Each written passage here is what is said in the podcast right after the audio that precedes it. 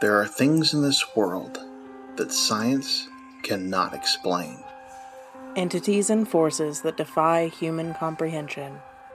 There are relics that can turn even skeptics into believers. Pieces of a puzzle with apocalyptic implications. These items are stored in a once secure location. Watched over and studied by scholarly defenders. Mystery fills the air. And terror stalks the halls in The Scarab Archives.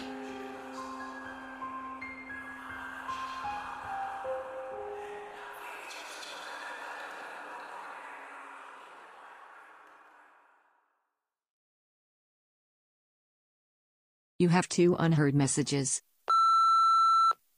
With the COVID 19 pandemic, going out to see a movie with friends may put your health at risk. But now, you can bring the movie going experience home. Scener, the virtual movie theater is a free Google Chrome browser extension that enables you to host watch parties with your friends. Use your existing Netflix, Amazon Prime, Hulu, HBO Max, and other subscription services to stream your favorite movies and shows while chatting live through video or text. Visit Scener.com to download and start hosting your own watch parties today. Of messages. Good morning, Gilbert. Good morning, Miss Clark. Okay, yep, that's still just as weird as I expected it to be. You know, I don't think I'm ever going to get used to exchanging pleasantries with a machine. While I might be Data, Miss Clark, beneath all the ones and zeros. And despite the voice, I am indeed still a man. Right. I'm sorry. If I could do something about that voice. I'm getting more used to it. This voice is better than no voice. Well, I suppose you're right about that. Anyway, what's on the docket today? The item and file are just there. Dr. East set them aside for you before he departed last night. He also left a note. Hmm, did he say where he was leaving the note? Because I don't see anything. He left it with me. He is very sorry for the way he acted after you discovered the bell. He knows the two of you are in this together and wants you to know that you are appreciated. Aw. Well, that's unusually kind of him. I. He also says that you are very smart and he feels more secure in this endeavor with an intellectual equal on hand. Mm hmm. I'm sure he does. Gilbert, you probably should have stopped with that first bit. You almost had me. I had to try. For the record, he is sorry. Well, I'm sure he is. He was kind of an asshole. And you can tell him I said that. Of course. And while you're at it, you might want to go ahead and tell him that the first of our new interns will be reporting down here within the next few days. I'm sure he's going to be thrilled. Now, are we ready to begin? Whenever you are. Great. Let's see. Case file N963. Designation The Scalpel. Lazarus General Hospital opened in upstate New York in the spring of 1963. A modest facility, it contained enough housing for up to 50 patients, a state of the art operating theater, and most of the amenities one would find in a standard house of healing at that time. On opening day, their employee lists contained a full staff of nurses, a smattering of aides, and several high profile doctors and surgeons. One of those surgeons was Dr. Maurice Dietrich, a name that has become the stuff of local legend and campfire tales since the hospital closed just one year after it opened. Though there have been years and years of exhaustive research, no actual origin of Dr. Dietrich has ever been vetted and confirmed. While the evidence of his crimes is exhaustive and well documented, the man's own existence can only be proven by three pieces of evidence one photograph, which is a candid shot taken during the hospital's opening event, one signed lab order, and a fingerprint left behind on the scalpel. Now, the scalpel is your standard surgical knife, six and a half inches long, made of stainless steel, etc., etc. Despite its age, the scalpel still shines brightly under the archive's fluorescent lighting. With the exception of the blade, of course. The blade of the scalpel is stained a vibrant red with what is clearly blood. Hmm. You can even see the minute bubbles. But the color is not dimmed to the dull rust color of old blood. It's still shockingly bright, like the skin of a fresh apple. It appears the blood on the scalpel has resisted every attempt to remove it over the past 50 years. The man who called himself Dr. Maurice Dietrich looked, according to the photograph, every inch of the unassuming medical professional of the day. Smartly dressed, he stood approximately five foot two and was shockingly thin. His face has an almost androgynous quality, and one would be forgiven for assuming he was a woman on first meeting. His mouth is set in a thin line, clearly displeased at being photographed. And his eyes. Well, his eyes are intense. You can practically feel the malevolence burning through the ages. It's very strange. Anyway, Dr. Dietrich's name can be found on the hospital's opening day roster, but aside from the one signed lab order, there's no record of him actually doing anything while the hospital operated. I mean, I guess he was doing things, just not in the hospital proper. He was down in the basement. It was September of 1964 when Miss Juniper Linwood began screaming that her daughter had gone missing.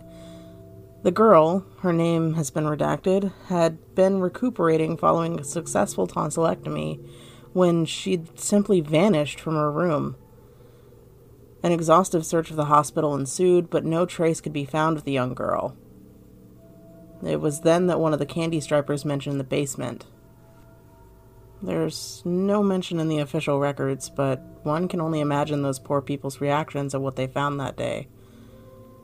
The police photos are here, part of the record, and even I'm put off by what I'm seeing. The place. It's a slaughterhouse. These pictures, they're all black and white, but that's clearly blood coating almost every surface of the room. There's operating tables covered in bodies, both whole and in parts. Jesus, I can't even imagine the smell. How did no one notice what was happening under their own two feet? Anyway, in the whole of the basement, only two surfaces remained mostly clean Dr. Dietrich's desk and the wall it faced. And I say mostly because the wall was still covered in blood. It just wasn't splattered with blood. Oh, God, this is awful. It looks like the blood had been used to write words. The same three words over and over and over again, all in various sizes, and it looks like some of them frantically written Do no harm. Dr. Dietrich's desk was cleared off, save for three items. The first is here the eponymous scalpel. The second was apparently Dr. Dietrich's journal or diary, whatever you want to call it. Now, the morbid part of me would love to take a look at that thing. I know East would be all over it, but it was apparently lost in a fire at the police station not long after. Only a few pictures were taken, and nearly all the writing is illegible. Oh, and the third item a human heart, the same size and weight you might find in a young child. Now, naturally, the hospital was immediately shut down. Upon investigation, local police discovered that certain members of the administration had been covering up the disappearance of a number of patients. They were usually transients or homeless, usually those who had come into the hospital alone and wouldn't be missed. Hospital administrators claimed ignorance, swearing that they thought the missing had simply wandered off when no one was looking. And again, at this point, Dr. Dietrich was nowhere near being discovered. If he hadn't taken that girl, there's really no telling how long he could have continued his terrible work. I do wonder what if he was finished? Maybe he took that girl because he knew he'd be found out if he did. Or maybe there was something about her? Obviously, it bears further reading. Looks like Lazarus General Hospital was immediately condemned and demolished. The site on which it stood is now a mall that's definitely seen better days. As I said before, the journal of Dr. Dietrich was lost, and all we have are a few blurry photos. There is a sketch, however. It's a drawing that just jumps out at you. It looks like a face, but it's it's all wrong. There's no eyes, no nose, and the mouth is enormous. A huge gaping maw filled with dagger sharp teeth. Dr. Maurice Dietrich vanished into the ether like so many of his serial killer ilk. What's that they say about Jack the Ripper? From hell he came, to hell he returned. The surgeon has become some sort of local boogeyman, not unlike Cropsey or the Bunny Man. Kids tell each other stories about how Dr. Maurice stalks the land where the hospital once stood, searching for his next victims. They frighten one another by painting do no harm on bathroom mirrors and the sort. Scans have been taken of the doctor's signature and what's suspected to be his fingerprint on the scalpel, but no matches have ever been found. It's quite possible that he's still out there somewhere, under a different name, but still with those burning eyes and blood-stained hands. The scalpel was acquired by the Scarab Archives not long after its establishment, and despite the strangeness with the blood on the blade, it doesn't appear to have any connection to any open case files. Perhaps it, along with these records, are just here so they can be safely locked away. I imagine they're reminders of a rather dirty little secret. You see, there's another man in the photo with the notorious Dr. Maurice Dietrich. His hand is on the doctor's shoulder, and from the pose, you can tell that the pair had been in a rather intense discussion just before the flashbulb went off. I wonder what they might have been talking about. And I wonder what did that other man know? And that other man? Mr. Vladimir Lazarus.